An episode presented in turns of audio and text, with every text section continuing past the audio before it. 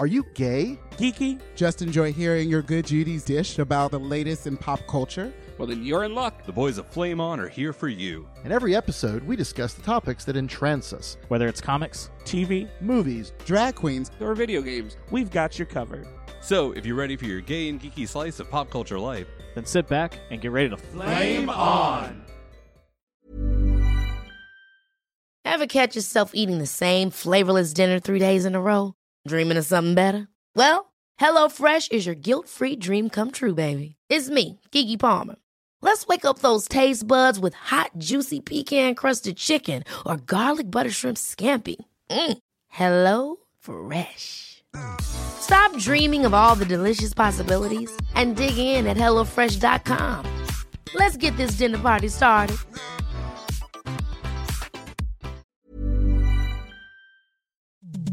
The following program is presented by the Nerdy Show Podcast Network, geeky programming for all nerds across the multiverse. All Nerdy Show programming is made possible by A Comic Shop, Orlando's number one comic shop and nerd destination, and with the generous support of listeners like you. For more Nerdy Show podcasts, community forums, and learn how you can support this and other Nerdy Show programming, visit nerdyshow.com.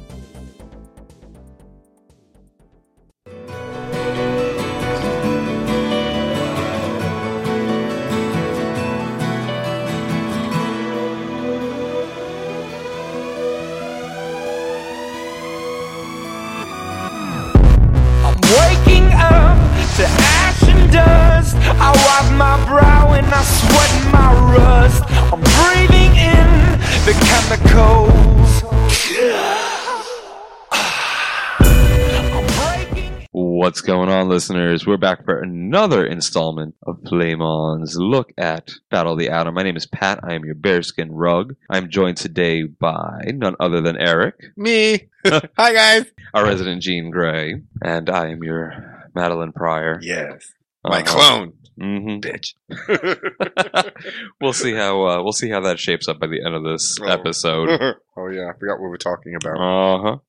Well, if you guys join us for our first episode, we discussed the first half of Battle of the Atom, chapters one through five, because that was the uh, point we were up to at that time. We are now a couple of weeks past the end of Battle of the Atom. We've seen some of the fallout, but we are going to uh, fill you guys in. If you haven't read, we're going to fill you in on chapter six through ten. We'll talk a little bit about the fallout and maybe even some of our uh, conjecture on what the future holds for our favorite mutants. Well, I said it before, and I was scared, but she was evil through and through. I knew she was going to be. I didn't want to believe it, but she was. Zorna. But I'm going to cosplay her next Halloween. Nice. that I'm convinced though. I'm going trick or treating with you, bub. Look upon your precious Jean Grey. That's gonna be my line. I love it. We need some like scary theme music for you. X Men Three. That'll scare the shit out of everybody. I love it. I love it. All right. So we're gonna pick up with chapter six. I feel like we're reading an audiobook to, I know. to people. now, chapter six was that the one that was the new second team because we had the first one of which they came to be known as the Brotherhood, Jean's team, Yes. young old Jean, and then and then you had Magik and Beast and Bobby went into the future. Yeah, because Magik knew something was not right. Yeah, well, I mean, right there, and nobody was trusting them right off the bat, except you know Storm the idiot, Wolverine the idiot, Scott and Emma were against them, and I like that. Emma, not as much. Emma wanted to send the the team back. I don't think she so much trusted them as she just didn't want young Jean around. Well, yeah, of course she doesn't. she hates her. Well, true. But yeah, at the end of five, we got the glimpse at the Jean Grey School and this other team. And in chapter six, we get to meet them. So we've got, I believe, the resident leader of the team would be Jubilee, or as she's oh, called yeah. in that time, Wolverine. With something wrong with her other eye, I don't know what. Yeah, it, it looked like a giant, um, It looked like that thing that Psylocke sometimes has. the Siege Perilous. Yeah, yeah, like the hand or whatever they did that mark. yeah. That her. that crazy red mark shed over her eye, which I don't know. She apparently somehow lost over the course of time. Maybe she melted into a shadow and it just melted off with it. I don't. That power doesn't seem to be working Yeah, for her uh, anymore. But well, I mean, uh, Jubilee did have like the claws, Wolverine's claws, so that was kind of cool. yeah, she obviously, um, and, and it's talked about in later, you know, later, later on in the story. she learned to really manipulate her powers to do other things than just kind of the plasma burst and the fireworks and all of that. No, it's all fireworks. Now it's more like what Dazzle was able to do. Yeah. Like uh, hard light. Yes, yeah, yeah, yeah. Jubilee's powers really were kind of always misused because she could do so much more, but it was always kind of played off as yeah, sparkly. she was great on the Fourth of July, that was really about it.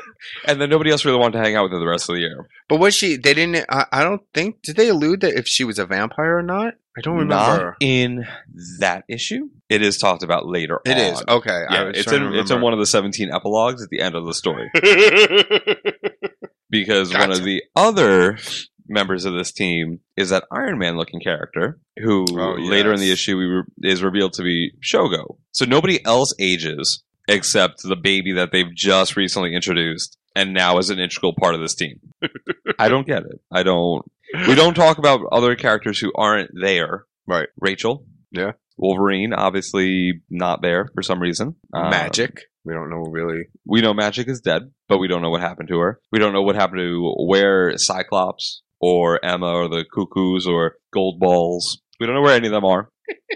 Because they're none of them are, are Not even mentioned. No blurb. We know they were there because uh, what? Young old Jean says something about Deadpool makes a comment about Deadpool. about you know, Balls. so they we know they were in that uh, future. We just don't know if they're still alive. Exactly.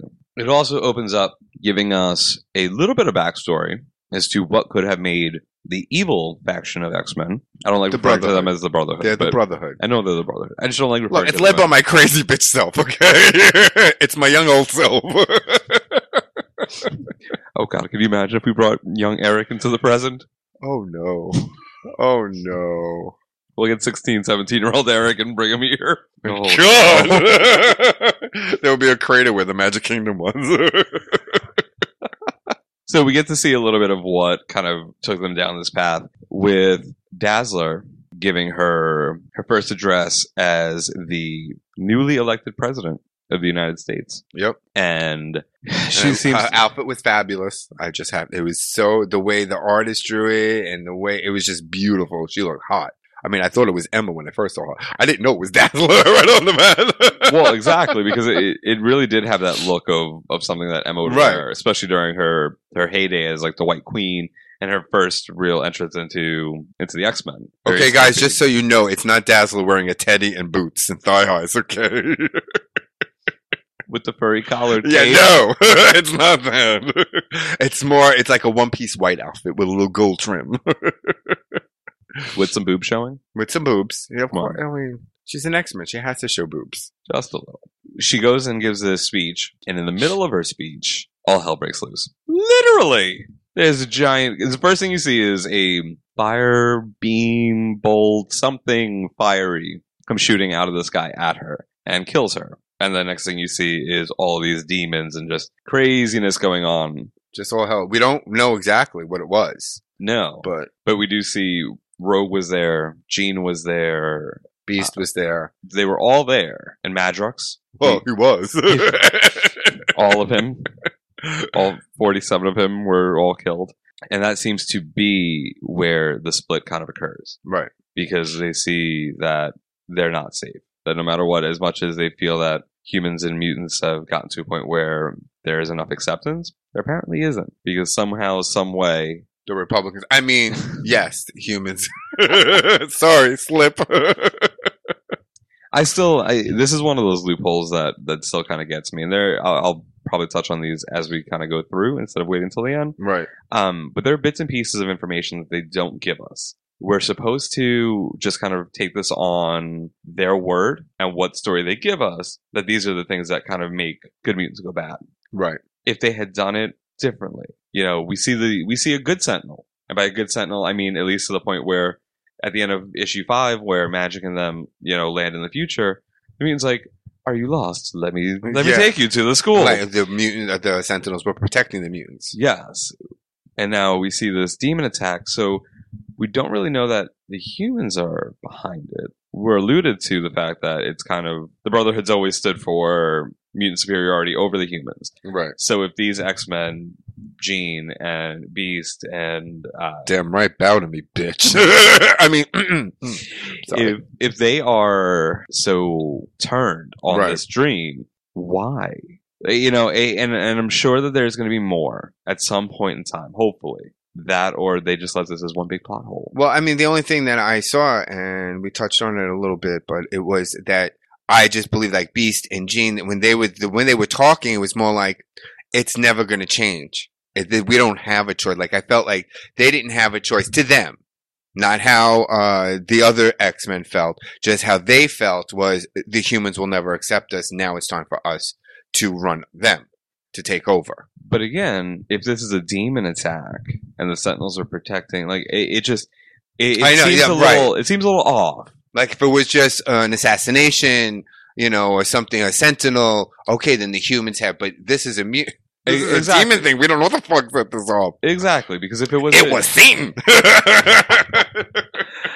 and you had touched on we we talked a little bit uh, we were gossiping before we started, guys. So we're just starting it all over again.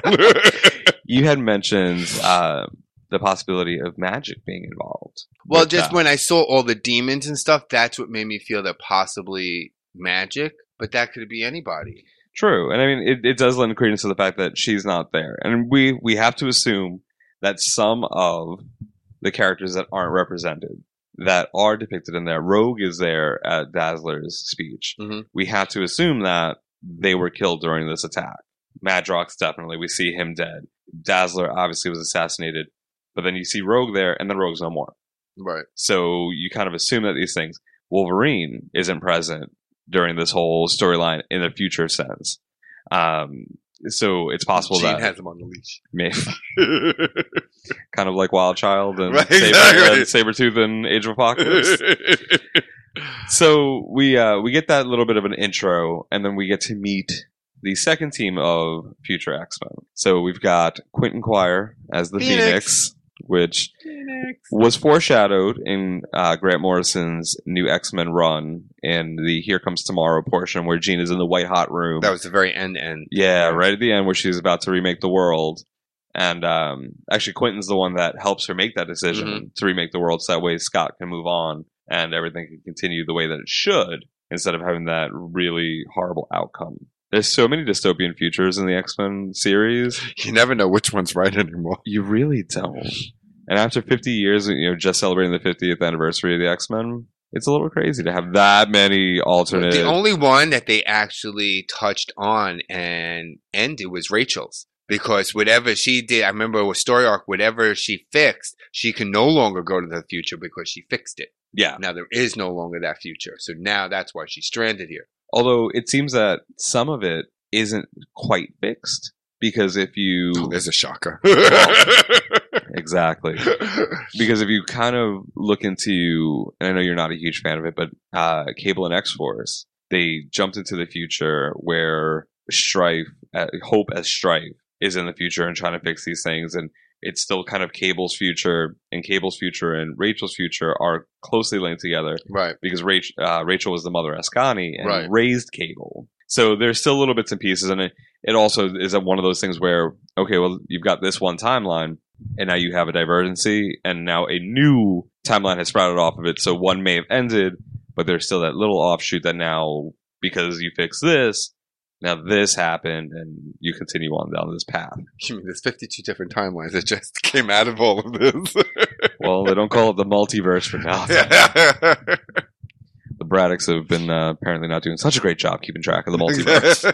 What's this? I don't know. Let's just sweep this under the rug. I don't know what that is. Oh, poor Captain Britain. At least he's coming back. they all come out. Except, which I hate to bring it up, this is a spoiler. You know, Rogue's gone. She's just gone, gone. But in that future, she's alive, so we know she comes back. I sense a story arc coming in the future. Or poor editing. One of the two. Uh, all right, so we got Quire. We've got Colossus. We, we touched on him and his With the big manly mustache. yes, Manly man. and his soul sword. Yes, he has it from the sister. Yes. Sister gave it to him. Chimera, Storm's daughter. Storm's daughter. Again, we Which don't. with the uh, with the lion, the tiger, whatever the hell she has, I'm going to assume Daddy's uh, Black Panther. you would assume It- he looks like an anime panther. To be uh, completely honest, You never know. Maybe it's Sunfire. Who knows? oh god. so yes, the daughter of Storm, which she definitely She looks like Storm. absolutely looks like Storm, but she also confirms that. And that gets confirmed in the story arc. So Right. it's nice to at least get some confirmation for pieces, which is which is a nice little touch. You have bearded wizard Iceman, which we now find out is the real Iceman. Because the other one was just one of his ice clone things. Because he did it once or twice in the beginning of Wolverine and the X Men. When Wolverine, it came right out of Wolverine uh, going to the Age of Apocalypse universe Mhm. and dealing with the Age of Apocalypse Iceman. And he sees all the power this guy has. And then when he asks Bobby to join his team, he goes, Look, I know what you're capable of. No joking around. And then Bobby steps up and starts doing these little constructs with somewhat of minds of their own, not too much. So that's what I guess this is. He created this construct, and this construct just went off on its own. Or Yeah. manipulated, no, manipulated by either Xavier or Jean. Or both. I think at that point it was a matter of who gets to play with the ice creature today. Um, so yeah, so we have Wizard Iceman, we have Jubilee with her crazy scarred eye, and now doing the claws with her beams. We've got the cloaked figure, which after we released the last episode, we posted it on Facebook as we normally do, Right. facebook.com forward slash flame on show. And one of our listeners posted a kind of spoiler, which neither of us had picked up on, but he pointed out that it was Wiccan because of the amulet, because of all of, like there were those few little clues that they gave you before saying anything, right. and there was no real build up to it. It no, I had no of idea. I had no idea it was, uh, he was an actual Wiccan. yeah, Nothing. They didn't say anything when they first introduced him. Nothing. no, and then all of a sudden it's like Wiccan, the Sorcerer Supreme. What? Hey, Who? How'd that bitch get the results? Gay people. so Wiccan is their Sorcerer Supreme and is part of the X Men, and then Shogo as their crazy Iron Man adaptation. was it? Was he called Iron Man? No, they didn't really give him a name. Okay. He's just wearing. It, it seems like in some way, shape, or form, it it resembles Iron Man's outfit, but it more resembles a Sentinel's construct. Right. The color scheme and everything basically looks like a Sentinel. Right. He just gets to fly around. He's got an X on his chest. So we get to see that team. We get the big emotional moment between Colossus and Magik because obviously Magik is not around at this point in time. Uh, and we find this out mostly because of the Soul Sword and the fact that Colossus tells her, "Well, you gave it to me," right. and she's like, "Well, the only reason I would give it to you is because." Uh, Oh, yeah. So we get a, a bit of a backstory on them, and we see that the future isn't so bad. no, you expected it to be just totally a disaster. Wasteland, Yeah, wasteland, just everything on fire and burnt and Everything they've always shown us is the future. Right. We never get a pretty future. and we got a pretty future. We got waterfalls and floating buildings, and it's like, oh, the Jean Grey School's kind of nice. We're like, hey, this hasn't changed all that much. So we don't ever really get to kind of see what the deal is with the future. right. So it, it leaves a lot to be the imagination of why. Well, it could be, uh, you know, I, I see Bendis doing it like, why am I going to give you so much of a future that A is not really intricate to the po- story? Number one. Number two, there's so many futures, so there's oh, so many variations you can make up. Yeah, and and I like that, and I don't like it Right. because we have seen so many futures. But again, ninety nine percent of them are dystopian. Something going wrong at all times. The X Men are always on the run. You've got forty seven of them killed. You get these lists of well, this person was killed in the Sentinel attack, and this was in this, and this, and this. And with the movie coming out and the Sentinels playing a factor in there, you would think that if the Sentinels were actually used to protect them, or in some way, shape, or form eh, on their side, Right. you'd have a little bit more, maybe just a couple of hints as to what's going on.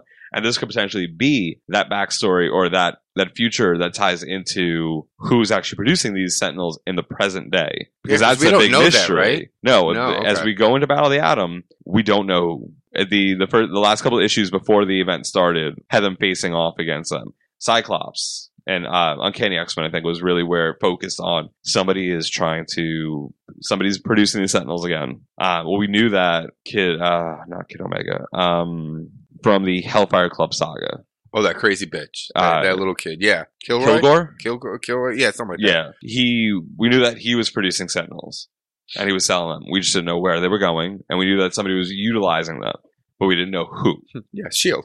Spoiler, spoiler alert for the tenth episode of this. Sorry, I just because it's everywhere now, and I'm like, oh god, what are they doing?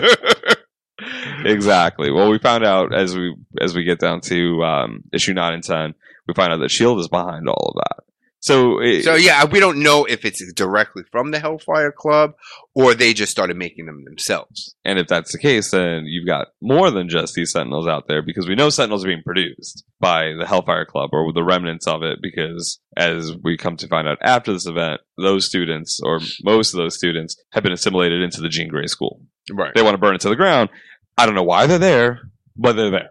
The Wolverine always, I don't know, this crazy fucking animal thinks that he can rehabilitate everybody just because he was. Yeah. You don't have the professor to mind white people anymore, okay?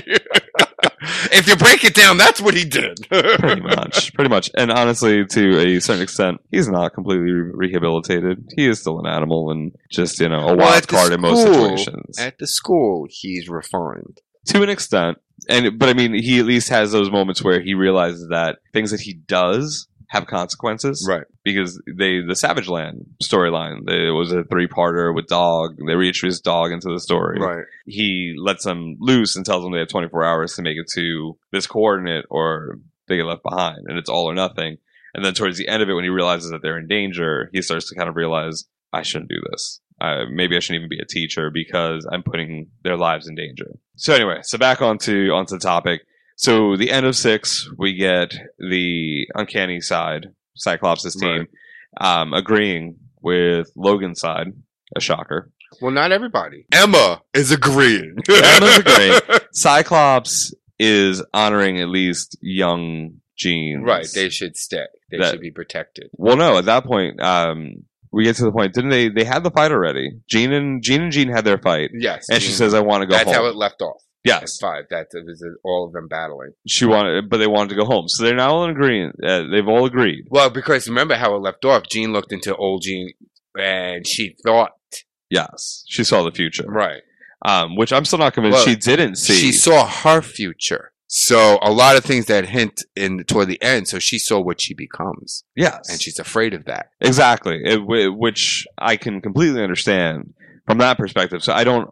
We do we talked about the fact that maybe Jean had showed her what she wanted her to see, Right. That's what I thought. But I think she did, but she showed her herself. Like, look at what you become. This, This is, is what happens in 50 years of you staying in the present and not growing up in your own time, with you being taken out of out of time and space and put here.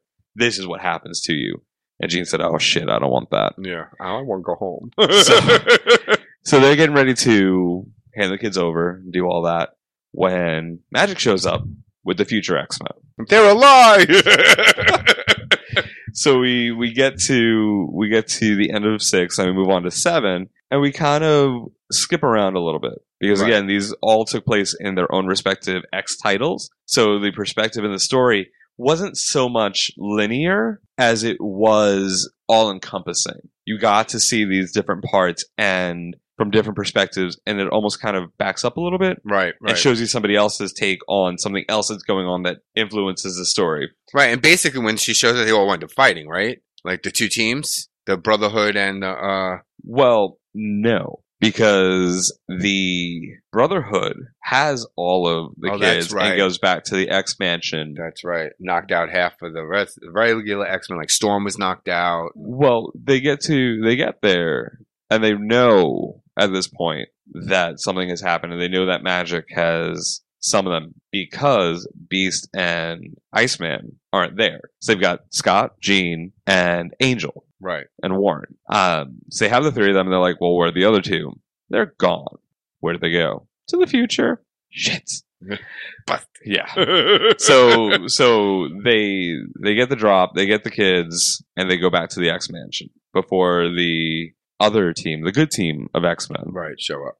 really can get a chance to go after them. So now you get back to the X Mansion, they get back to the Beast Lab, and they get the machine ready to send them back because they're like, we only have a small amount of time. We know that they're onto us. They know we're the Brotherhood, and they start up the machine. And they're like, all right. I'm sorry. So, to me, start with the machine. I picked. It's not a chainsaw or lawnmower, Eric. I'm sorry. That's all I heard. The other big reveal uh, early on in this issue in chapter seven is that Kate Pryde is not Kate Pryde. Oh, that's right. We learn that Kate Pryde is actually an imposter, and it's a blue skinned, red haired, Wolverine looking character named Raze. Raze Darkholme with shiny metal claws. We don't know if he has a healing factor, but shiny metal claws. So we know that Wolverine has another kid out there. yep. Gee, I wonder who mommy is. well, he at least takes the Darkholme name. yes. So that's never a question as to who his as to who the mother is. Obviously, the shape shifting power is the blue skin. There was never a doubt, and I think that's probably why they went with Darkholme as his last name. Because if they went with anything else, they were, I'm Raze Jones. I Really? don't know who my mommy is. oh, really? Have you looked at a file? Do you know any of the blue skin shapeshifters out there? Do we have to go on Maury Povich and do a, uh, a paternity test here? I'm not the baby's daddy.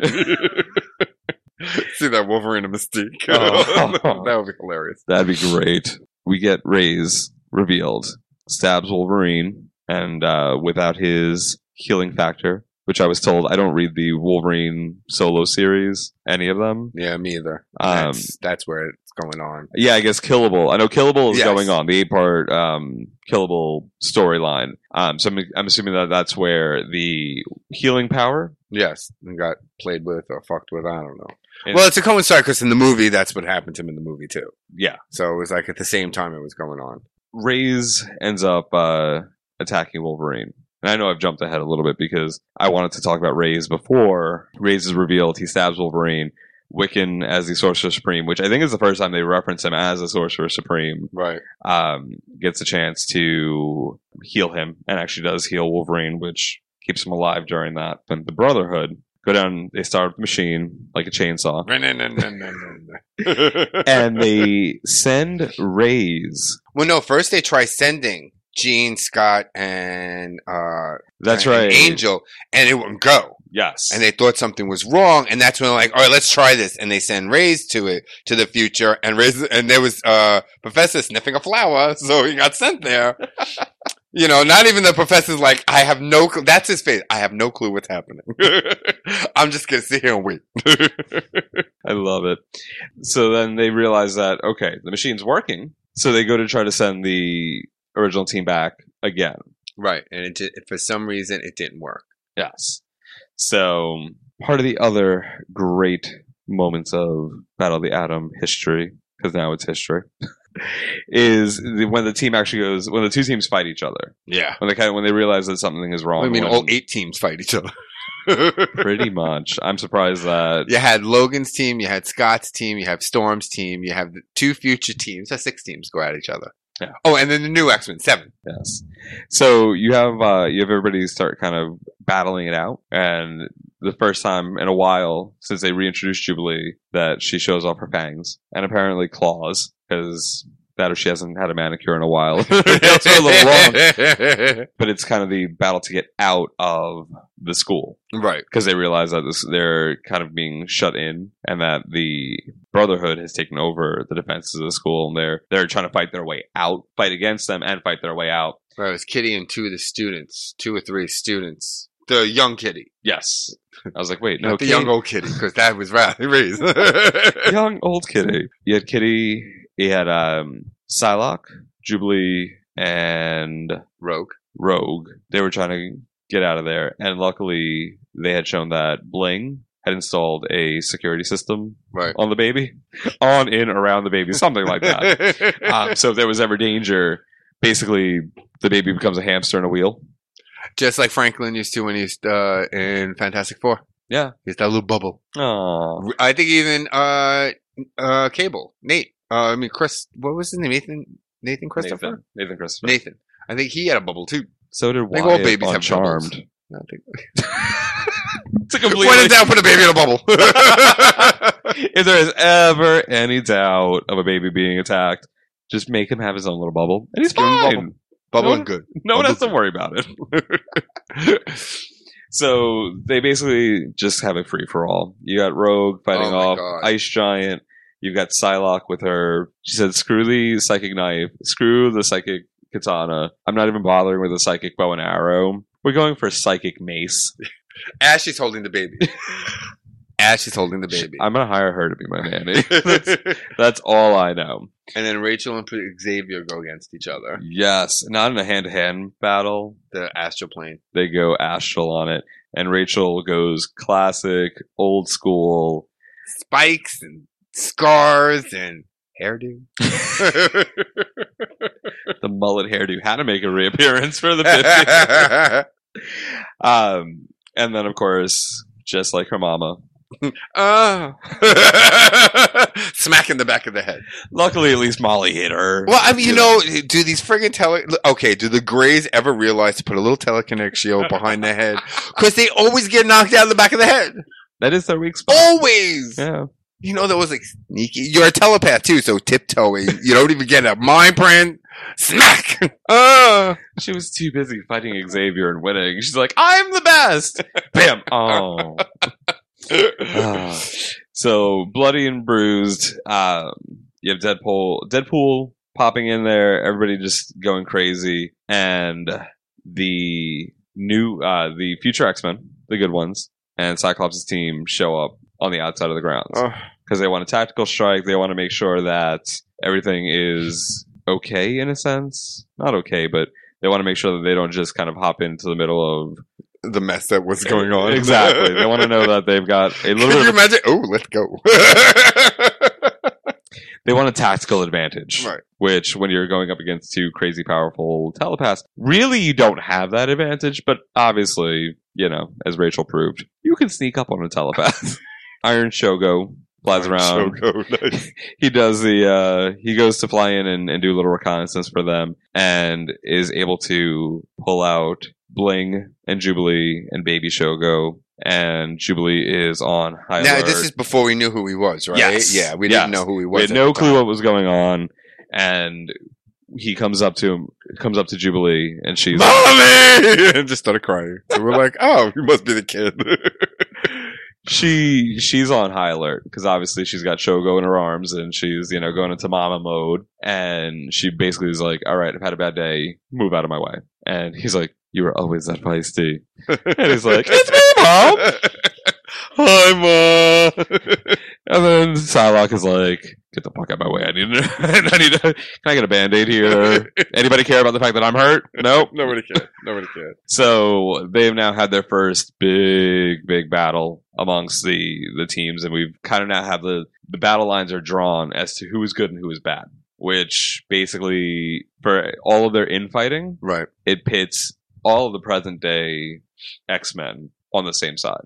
Yeah, for the first time since AVA. Well, before since Schism. Schism. yeah, for the first time, and even at least uh, during Schism, they didn't hate each other to the point where they couldn't be friends. Right. Not that there's many people on uh, Cyclops' side now that would want to be friends with the the other, you know, with Logan's side, Right. because you've got it's Emma and the Cuckoos and yeah, Cyclops, who Magneto. yeah, none of them are are Not BFFs. welcoming. Not very welcoming group. Although I don't know, I guess that was the point where Rogue and Magneto's relationship, you know, took a, a nosedive and just ceased to exist. No, Rogue wanted to play house with the with Scarlet Witch, the daughter. Oh, that panned out really well. yeah, yeah. So then we hop into issue number eight. And that's everybody explaining everything. It Who comes we are to the, the the new X. Well, the the good. Who are they? at this point nobody knows. Jubilee's team. Jeans is the crazy team. Jubilee's the good team. Yes. Jubilee's team. Well, Jubilee's team and the Uncanny X Men now get to fight their way into the school. Right. So you get the Phoenix Fun. That is Quentin. I still it still pains me to say Phoenix and Quentin Yeah, in the Phoenix. same. Uh, Phoenix in that future. yeah, he goes to town. You've got Colossus and Illyana, brother and sister, Fighting together Molly, again. Uh, they fight Molly, and it sounds like an anti-drug commercial right now. Down with Molly. brother and sister and dual soul swords, which is kind of cool to see. You know, both of them swinging that around. Although, you, as Colossus, you would never really expect him to need a weapon like that. I mean, he's a giant man as it is, and then he's pure Well, steel. sister gave it to him. Yeah, I guess he's a he's a sentimental. He's always been a softie, Right. the artistic type. Uh, but Molly and Deadpool get the jump on him, and then they go to work on Deadpool. Oh, poor Deadpool. Not so poor during the beginning of the fight. Not so much. But Illyana gets the one up on Molly and takes her down with the soul sword. And there goes our I never first liked her. casualty. I never liked Molly. Well, considering for quite a few readers, we had no clue who Molly was. Uh, yeah, it took me a while. I was like, who is this bitch? Who is this bitch? like, who are the Runaways? I still have no idea. I, I've not read any of that. I probably will never go back and read it. It's amazing how she got a place in this story where there were so many other people that didn't. Have it. remember me? No.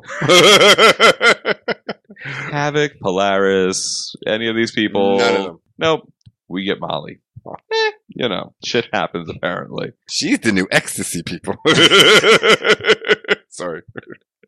I feel like uh, Bendis just wanted an anti-drug. You know, everybody else is talking about Molly. Let's Kill. Molly! Kill Molly! So they start finding their way in. Xavier has control over Krakoa, School, right? The the grounds. grounds, the grounds of the school. And Is that how you say it? I think so. I, I, I never say it. I only I when I read I read it. I know what it is, but I don't know what to say. I don't know what to call it. I've always, I don't, and again, I, I, like know it. if It's the first right. time I actually heard it, so I'm like, okay, I like that. Yeah, from the from day one, because Krakoa was the um the the catalyst to um, all new, all different X Men number Right. one back in what 71? 75? 75. 2001. not all, not new X Men with Grant Morrison. Oh, not that one. no, when um, because that's that's who they were fighting when Right. um the first team was captured, and then they brought in Storm and Thunderbird and uh Wolverine and all of them. Yeah, but I think it's Krakoa. I like that. I like that. Well, no, because I never ever say it. I read it, but I don't know how to pronounce it. Nothing. I don't even attempt it. so now I at least have something going on in my mind. There you go. So, in the process with dealing with that, uh, Magik and Colossus get the one up on another telepath, and Ah. Colossus puts uh, the sword into Xavier. Xavier, Yeah. which, considering that's how Molly just Hey, I'm Ryan Reynolds. Recently, I asked Mint Mobile's legal team if big wireless companies are allowed to raise prices due to inflation. They said yes. And then when I asked if raising prices technically violates those onerous two year contracts, they said, What the f are you talking about, you insane Hollywood ass? So to recap, we're cutting the price of Mint Unlimited from $30 a month to just $15 a month. Give it a try at mintmobile.com slash switch. $45 upfront for three months plus taxes and fees. Promo rate for new customers for limited time. Unlimited more than 40 gigabytes per month. Slows. Full terms at mintmobile.com. Hey, I'm Ryan Reynolds. Recently, I asked Mint Mobile's legal team if big wireless companies are allowed to raise prices due to inflation. They said yes. And then when I asked if raising prices technically violates those onerous two year contracts, they said, What the f are you talking about, you insane Hollywood ass? F- So to recap, we're cutting the price of Mint Unlimited from $30 a month to just $15 a month. Give it a try at mintmobile.com slash switch. $45 upfront for three months plus taxes and fees. Promo rate for new customers for limited time. Unlimited more than 40 gigabytes per month. Slows. Full terms at mintmobile.com. died, you know, pages earlier, you would think, oh, that's the end of Xavier. Nope. No, Peter's back. Where's my chair? Where's my chair? Get Grandpa's chair. and and not his one from 1963 with wheels. I want the floating one. So they just continue to uh, go back and forth. Krakoa, who had originally swallowed Cyclops, spits him out. You know, you, you get all these these fun little battle scenes where they just all go kind of buck nutty on each other. right. And during this time is where they're trying to send the team back. So again, it's one of those where now you've got all these battles going on, and then you get to see where they're trying to the Brotherhood is trying to do all of this. Right.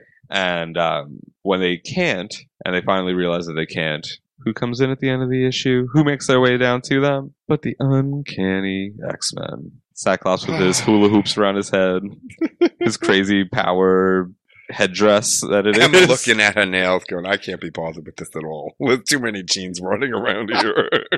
She's like, I am done with y'all bitches. Uh, but yeah, so the future X Men, the good X Men that are with them, they make their way in and they get down to the Beast Lab, and it's now the showdown for Chapter Nine. this is my favorite moment. Chapter nine, the beginning. It was young old Jean and Cyclops on the astral plane, and he's just like, "You're not my Jean. How do you know? You're a better kisser."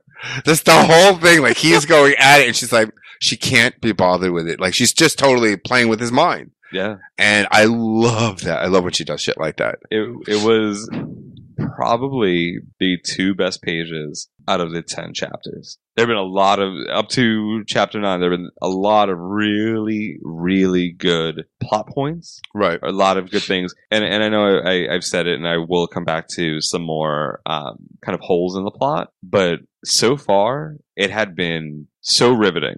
And it was one of those where I don't necessarily rush to the store the day of because Brian gets the, the books and he'll bring them home that night Right. every single week when the new issue came out. Who was at your door at noon? As soon as I opened it up, there was Pat.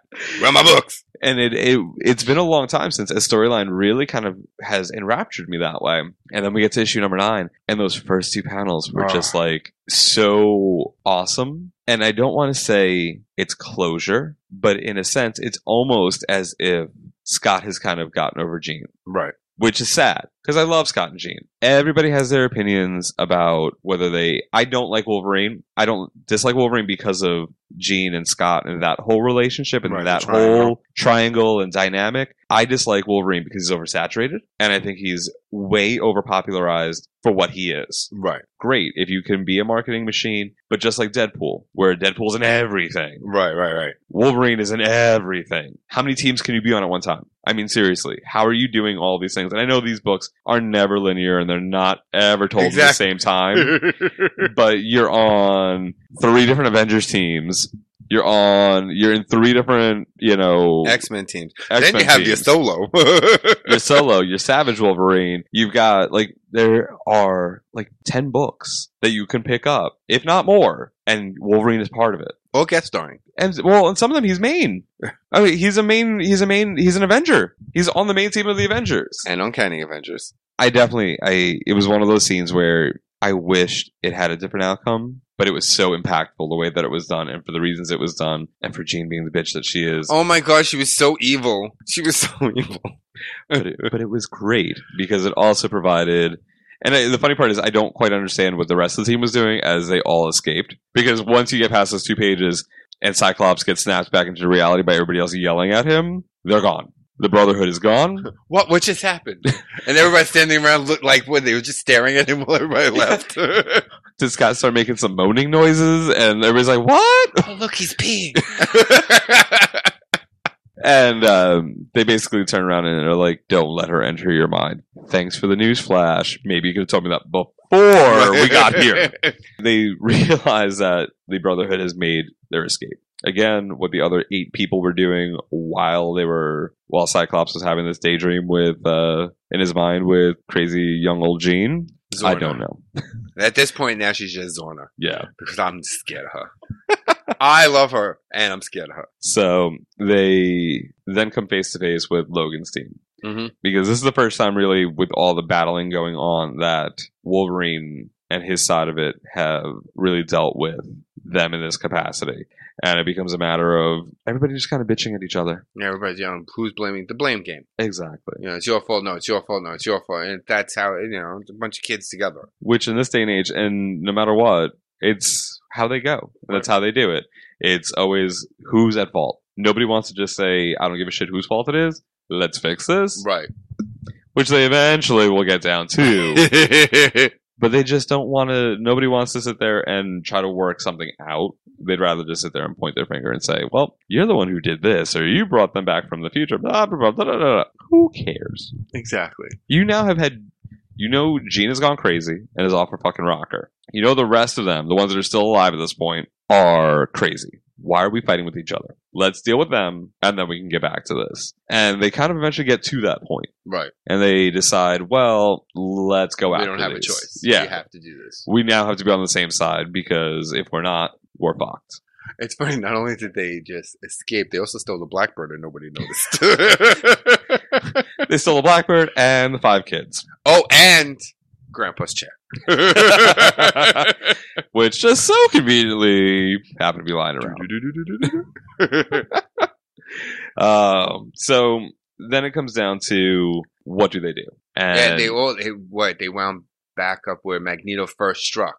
Right.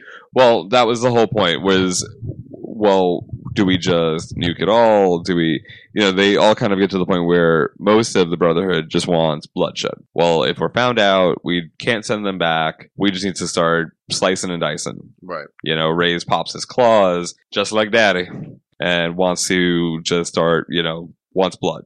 And we get Zorna and Xavier kind of starting to formulate another plan. Right. And then we get a little bit of comic relief because we pop back into the school and you've got Phoenix And Quentin. meeting up with his younger self, wearing a and Quire is wearing a uh, Magneto with left shirt, which just tickles me. You know, with all these Magneto's right, Cyclops is right. I just enjoy the left. Magneto's left.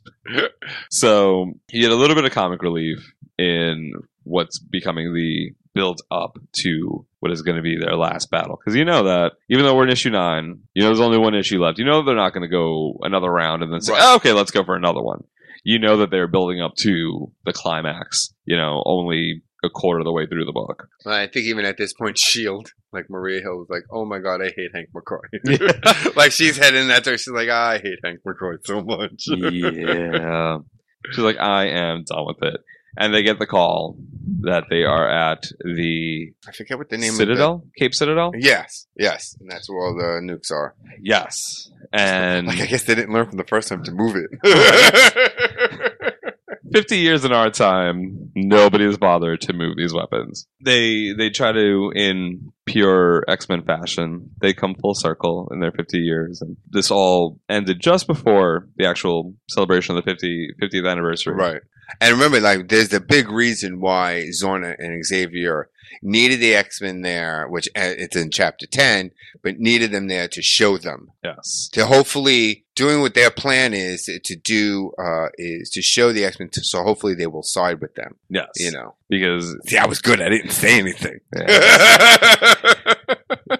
So we come full circle, and uh, the Cape Citadel is where Magneto first attacked. Where they first, the first X Men joined together, Yes. the originals, and because I think even the original, the kids, Yeah. just like, oh, this is where we first fought Magneto, and yeah, it's one of those where it that cyclic nature of this whole thing, and that everything old is new again, and and just we're back to where we started from. And it there's a great little about a two thirds page art piece where you've got the X Men all kind of jumping down because Ice Giant and the and Raze and all of them are just kind of going to town, and you've got Logan yelling X Men and Cyclops yelling take them down. So there's that bit of unity and right, for all of their differences, they've now had to join sides, and they're now all for the first time in a long time, whether they're willing to or not. This is them coming together and having to do this. They start going to uh, to town. The original X Men are still in the Blackbird. They've been power dampened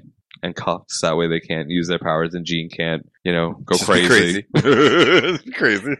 and all hell just breaks loose. Without demons this time, but still, all hell breaks loose. Right. They just all start going to town fighting each other, and it's just pandemonium. And you've got X Men fighting X Men, and Young Beast and Middle Beast taking on Old Beast, and everybody going berserk. You've got powers being shot back and forth everywhere. and It was just a mess. it- visually awesome. Yeah, Visually awesome, and just but if you were see- there, you'd be like, "What the fuck's going on right here?" like, what side am I on? I'm still not quite sure. Wait, excuse me, excuse me, who am I fighting? you said beast. There's three. You need to be more specific. Young Jean? No. Young Old Jean. Damn it. Wrong one.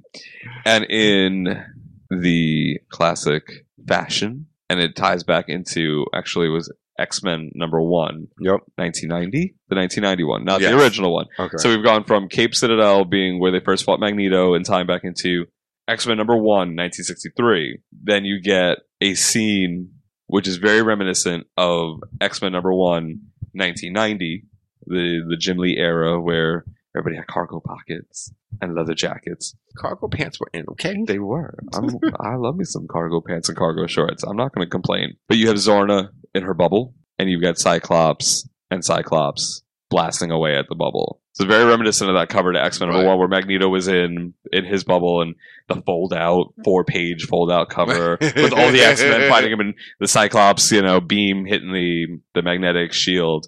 It, it just it evoked a lot of crazy past imagery and emotion, which was awesome because that was my heyday of reading X Men was the '90s. I got into it in the late '80s, and then I really went full steam into it. And I, I know I've got one or two or seven of those X Men number ones lying around somewhere we all have 15. Who are you kidding, Pat? because we all thought they were going to be worth something someday. What's it? Because 40 billion of them made. it. and then we get the Maria shows up. Good old Maria Hill, just in the nick of time. the shit show that is Shield, and they're all hovering above, basically warning the X Men, all of them, good, bad, or indifferent. Doesn't matter.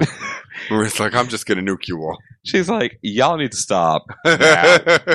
just now, just stop it, just stop now. And the final page sets up the last issue where all the weapons fire on the X Men. like Zorna basically did uh, um, a Dark Phoenix thing. well, we get to the point where we don't really we we know that they're going crazy, and we and you still don't quite know. You still kind of almost wonder if Maria had anything to do with the weapons firing, and then you get to that point where Xorn is like, "Now you see what they want to do to us," Uh-huh. and you realize, "Ah, shit, yeah." That was the point of Zorna and Xavier bringing them to this To place. show, yeah, show exactly that. No matter what you try to do, these humans will never accept you. Exactly. And forget the fact that it's because they went to a military facility and started running amok. No, no, no, no, no, no, not at all. But they're going to want to go after you no matter what. So now they've got nuclear warheads and missiles and all this stuff just ready to blow them sky high. Which leads us to chapter, Chapter 10. So we start chapter 10, and in one of the funniest things I have ever seen, and I, I only saw this and really kind of got a kick out of it because it was posted on Facebook, but the opening splash has these missiles firing and kind of everybody going, What? Except for the fact of Psylocke's head, her facial expression, and missile placement. It looks like she is about to deep throat a missile.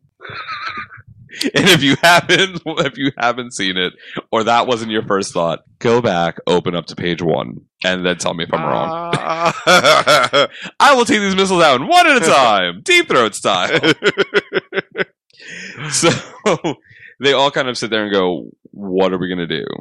And basically, everybody's got something to say about this. Now, mind you, in real world, missiles are being shot at you. They all had time to discuss what they're going to do with the missiles. You've got approximately 10 seconds from the time this missile is shot. They have taken about 14 minutes to try to discuss what they should do. well, look, what happened was. Oddly, somebody developed time warping powers. Who knew? And the bottom picture of there's a shot of Zorna and Xavier, and he looks just like Professor Xavier. At this point, he exactly like him. Yeah. Because before, it always kind of. He always looked a little bit more Asian, a little different, and younger. Always Yeah. looked younger. And now, like the turtleneck, Yeah. the brown sh- jacket. That's what he died in. That was the outfit he died in.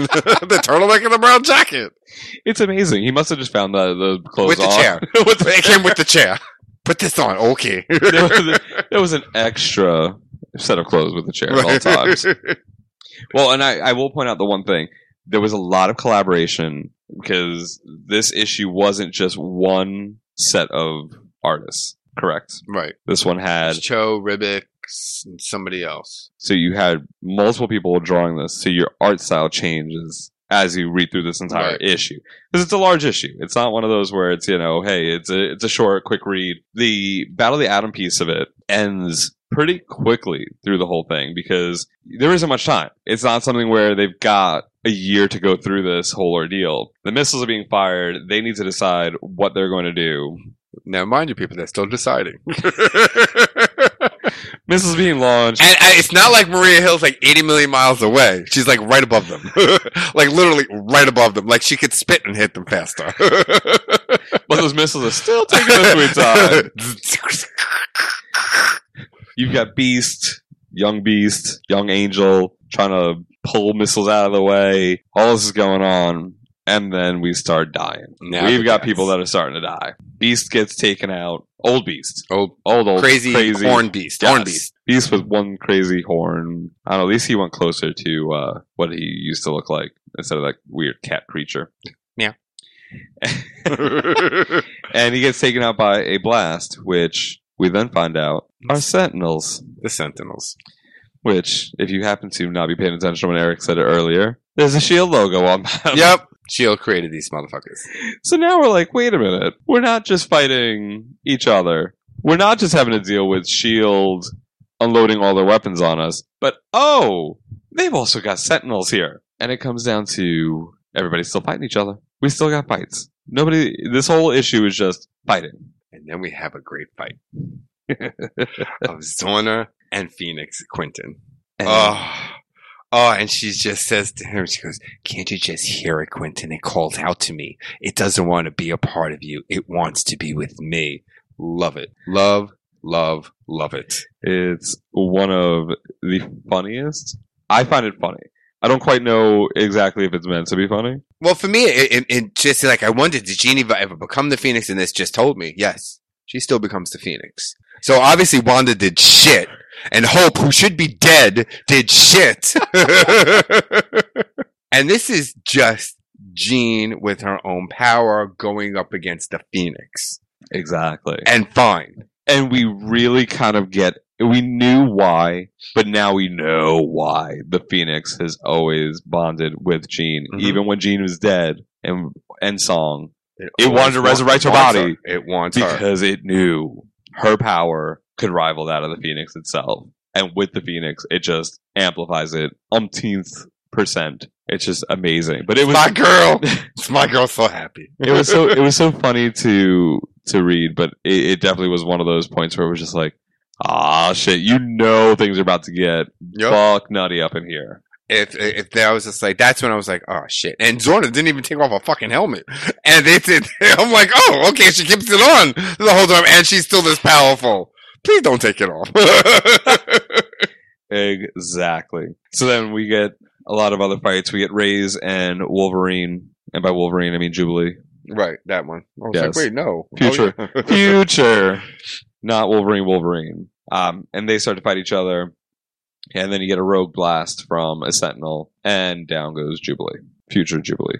This is really getting difficult to keep track of at this point.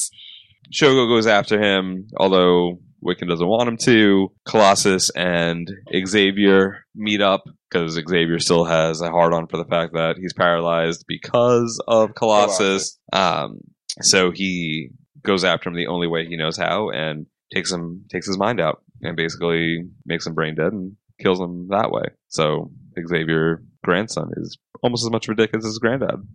fucking crazy. Xavier's are a little nutty. I mean, just look at Legion. Well, you know, I want obviously this is Legion's kid. You know, it's like Legion is pretty fucking powerful. I expect Xavier to be more powerful, but I don't know. You know, I don't know. They could get more into it.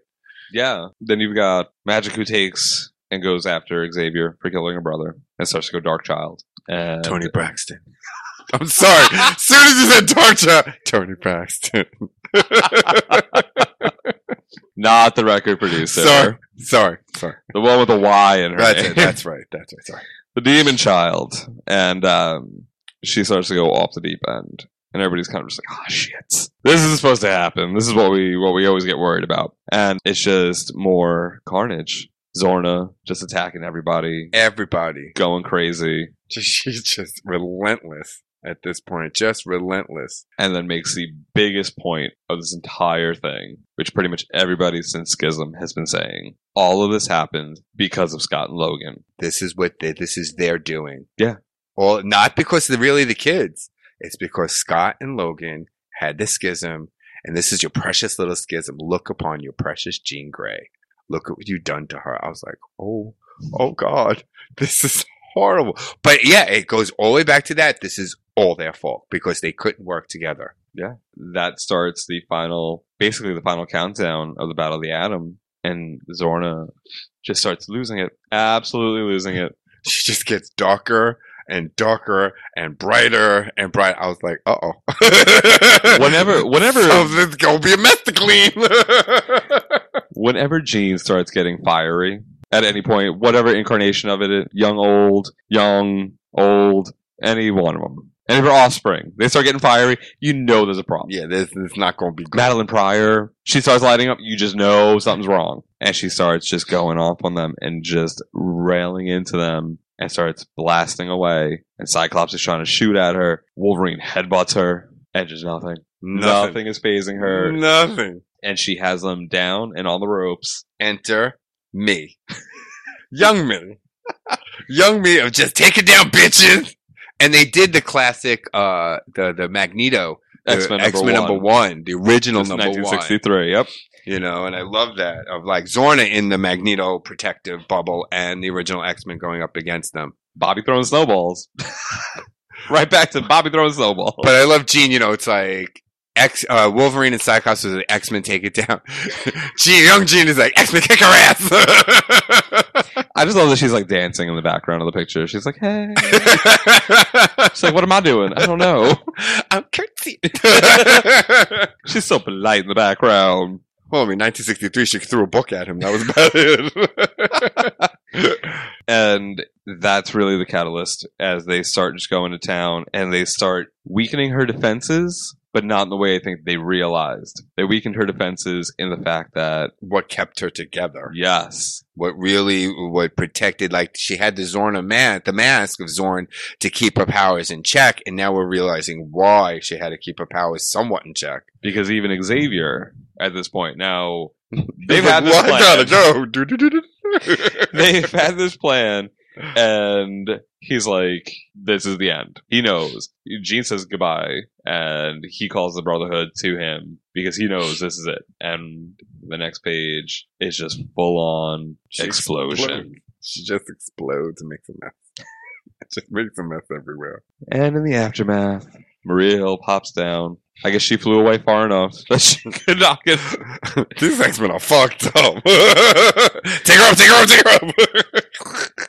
She pops down and she's like X-Men and you just see Zorna's mask. The front part of it. Not the whole mask, just just a little bit. And that's the end of Battle of the Atom. Yep. And then we get our seven million epilogues at the end of it. oh my god.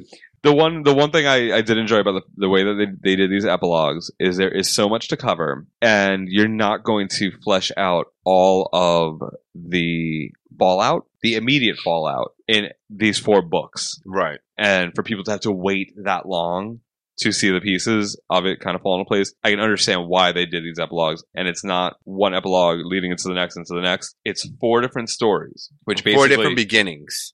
yes, they, it's the outcome in these four different ways for four different people or four different sets of people. And with the fact that it is covered four books, it was kind of nice to see it because we've always been seeing things from a different perspective. And the first time around, uh, the first epilogue is basically them kind of recovering the dead and kind Right. of sorting out who made it out alive, which we know not a lot of them did. Right. Like Jubilee's kid, you know, dealing with the fact that she's dead. His mom is dead. Well, we'll get to that then- epilogue in a second. but they they you know bring um, Colossus in, and they get to this point where they're at that uneasy point where you've got Cyclops and his team on one side, and Wolverine and his team on the other side. And for as much as they should have learned from this, they haven't, nope. and they come to that uneasy dismissal of each other. But it doesn't change the way they feel about each other Right. and that's where you feel like there may have there should have been a little bit more of a change. And that's one of the plot points I think that they missed greatly. Possibly something that's going to change later down the line. It doesn't look that way right now, but this would have been a great point to make inroads, not revert it and change everything from schism to now. Right. They can still keep them separate, but somehow keep lines of communication opening now. A begrudging indifference of each other. We'll never get along. We've never gotten along, but I can understand. But they don't. Right. and it just kind of goes back to I hate you. I hate you too. All right, we hate each other. Have a great day. Like it just there there's something missing there that should have been. Right. Um, and you get Chimera, Storm's daughter, and her little moment of you know talk with each other. Um, Storm tells her, you know, I know you you won't call me mom, you know, because I'm not your mother, or at least not yet. Um, so you get that kind of uneasy, uneasy but nice little moment there, and then Chimera says that she wants to stay. Which, if we haven't learned anything, It's always a good thing. Well, because we have Xavier stayed. Who else stayed? he says to me, "My brotherhood." We don't quite know who made it out alive.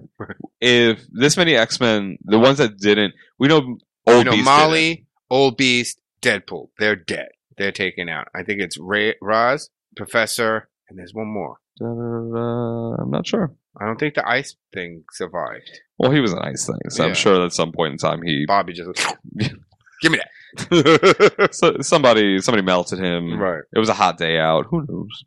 But whichever ones of them are still around, because again, they really don't point out who. They just know that some of them did make it out, or are sure that some made it out alive, and they're going to hunt them down. I feel like this is a rehash of Age of Apocalypse, though. I wasn't all too thrilled with that. Right. This sh- that part of it should have been neatly tied up. We've seen what time travel and all this has done. Let's go back to our own. Let's just live out our days and be done with it. Why do we still have this alternate version of these people now into the mainstream and then these other people trying to hunt them down? AOA Nightcrawler going after Sugarman and the Blob and all of those people Right. from Age of Apocalypse. There's no need for that. It was done with Age of Apocalypse. It should be done and over with. I, that's one of the things that I didn't really like that came out of this whole thing. But the Panther apparently likes the baby, so we'll see. Maybe the, maybe the Panther will get to take care of uh, of the the baby at some point if uh, they don't want Brew looking after Shogo.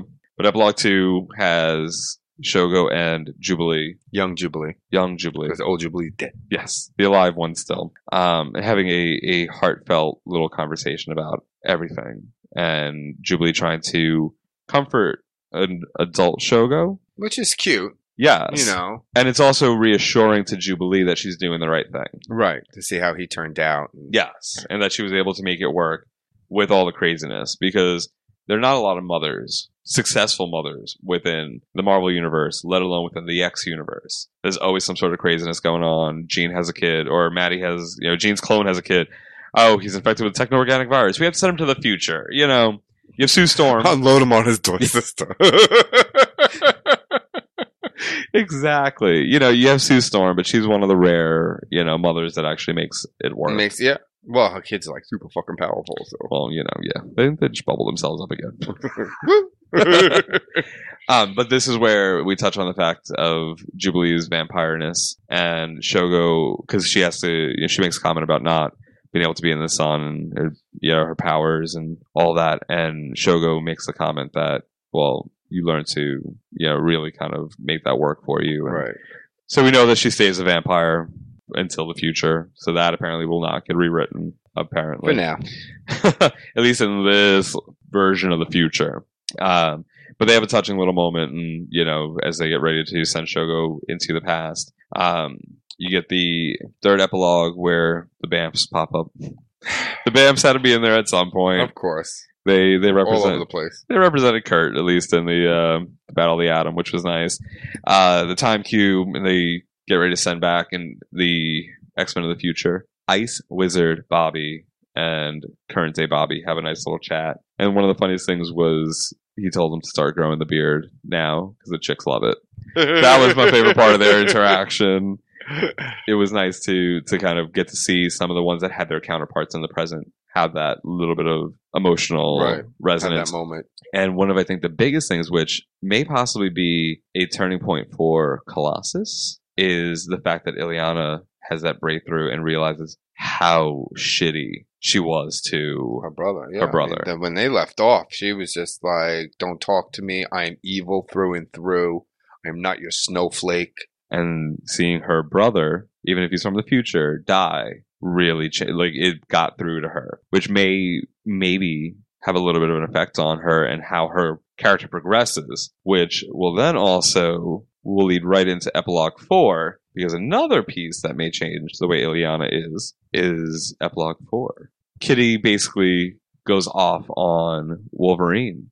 Which some of it's rightfully so. You know, I mean, he didn't trust her, but she, I think she made a bigger deal than it actually was. Well, yes and no. I think that dealing with time travel, there really are no rules. So to sit there and say, well, they should decide for themselves, who says? I get that you wanted to, you want to make sure these people are taken care of, but you know that these are people taken out of their own time and that they shouldn't be here. Right. And that these are the people that grew up to be the people that found you, took you in, helped you become the person you are. So it's almost a sense of I want to do right by them, but either which way, it then led to the only real big shakeup, which was her saying that the original X Men don't belong here, and neither does she. Right. And then she goes, "Tell them we're ready." And then And this Jean's little sparkly pink eye goes, "They already know." And, and there they are. pop it into Cyclops and Magik. And she says goodbye. And uh, Wolverine and Cyclops have yet another thing to fight over because Where did Jean go now? she left Logan again. the original X Men are now at uh, the Uncanny at the Weapon X facility. Xavier, the new Xavier school, Oh, that's right. He keeps calling it the Xavier Yes. School. That's right. and that is where Battle of the Atom ends. So we'll touch on just a couple of quick, really quick little tidbits as far as where we are at now, and then we'll see how all this plans uh, plays out because we have now seen a couple of issues of all new X Men. The all new X Men have new Right. costumes. Very X Factorish of the '90s. Yes, That's the that's the look and the feel I get of them. It, they, exactly. When I first saw them, that's exactly what I thought. Also, I just expect them to be giant X's, Right. with the different colors. Kind of cool, kind of spacey. It's like X Factor and Cosmic had a baby, and that's what they got. Well, I mean, because that's the next thing. Yeah, the next big space thing is going to be dealing with the Guardians of the Galaxy. So it'll be interesting to see how they now all play together. You now have the dynamic of Kitty and Illyana, right. which has already seemed to have softened her because early on in the book, Illyana goes to hug Kitty. She's And like, Kitty "Whoa!" She's like, I wasn't expecting you to hug me. You're not the hugging kind. And it just, it kind of showed a little bit of a softer side. And it shows that her dynamic is changing, which is really kind of good because she's been such this dark bitch that it's nice to see a little bit of that light side come back out. And I think it's really good that everybody's noticing uh, Beast and Cyclops that Jean's a slut. Because I think she latched onto Warren for a second. And I'm just like, oh, she's a hussy. exactly. It was, it's very odd their dynamic now. It's kind of cool, but kind of weird at the same point to really Right. rewrite how that history happened. You've got the kids at the Jean Grey school that are dealing with all their stuff. They've got a big arc coming up right now. Um, we have spies in there that are sent in by Mystique. right. Um, That's right. although we've only got a, two months left of this, this will probably be their closing arc. Depending yeah, on how many Wolverine issues. the X Men closes, and then it's Amazing X Men. Yeah, so Amazing X Men has already started. We have now the search for Nightcrawler. We know that Nightcrawler is in heaven, but still viable. And Azazel has popped into heaven, and now Azazel, the Red Devil pirate, and his band of merry men are trying to attack.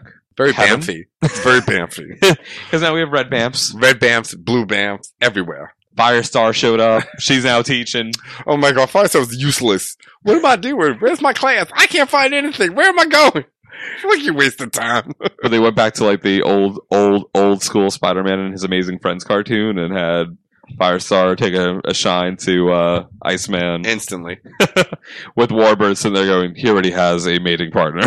she was fun. I loved her. So it'll be interesting to see where all these come up. We have Charlotte Jean Grey. We've Oh. got the resurrection storyline that'll be happening with uh, Ghosts and I'm convinced that's Maddie Pryor. Hey, I'll be happy if that happens. Yeah, I know.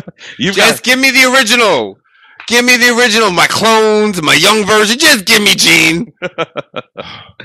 so those are the bits and pieces of the Battle of the Atom. We hope you've enjoyed our two-parter episode here. Stay tuned. There's bound to be tons. The more next one's going to be. Trial of Jean Grey. Oh, you know we'll have to be back for that one. So, alrighty, listeners, thanks so much for hanging out with us. Until next time, Flame off. Thanks for listening to Flame On, a podcast made possible by Powder Milk Biscuits, the ones in the blue box, a comic shop, and the generous support of tops and bottoms like you. If you want to be one of our sugar daddies, you can help out by telling a cute single friend about us, reviewing us on iTunes, or putting some dollars down our digital G string in our monthly support drive. For more ridiculously entertaining and socially enlightening episodes of Flame On, as well as other fine programs, head on over to nerdyshow.com. You can subscribe to Flame On and all Nerdy Show Network podcasts via iTunes. And be sure to find us on Twitter at Flame On Podcast or Facebook on our Flame On fan page. And make sure to check out flameonshow.com for more nerdy queer in your ear. Look upon your precious Jean Grey. Ever catch yourself eating the same flavorless dinner three days in a row? Dreaming of something better? Well, HelloFresh is your guilt free dream come true, baby. It's me, Keke Palmer. Let's wake up those taste buds with hot, juicy pecan crusted chicken or garlic butter shrimp scampi. Mm. Hello Fresh. Stop dreaming of all the delicious possibilities and dig in at HelloFresh.com. Let's get this dinner party started.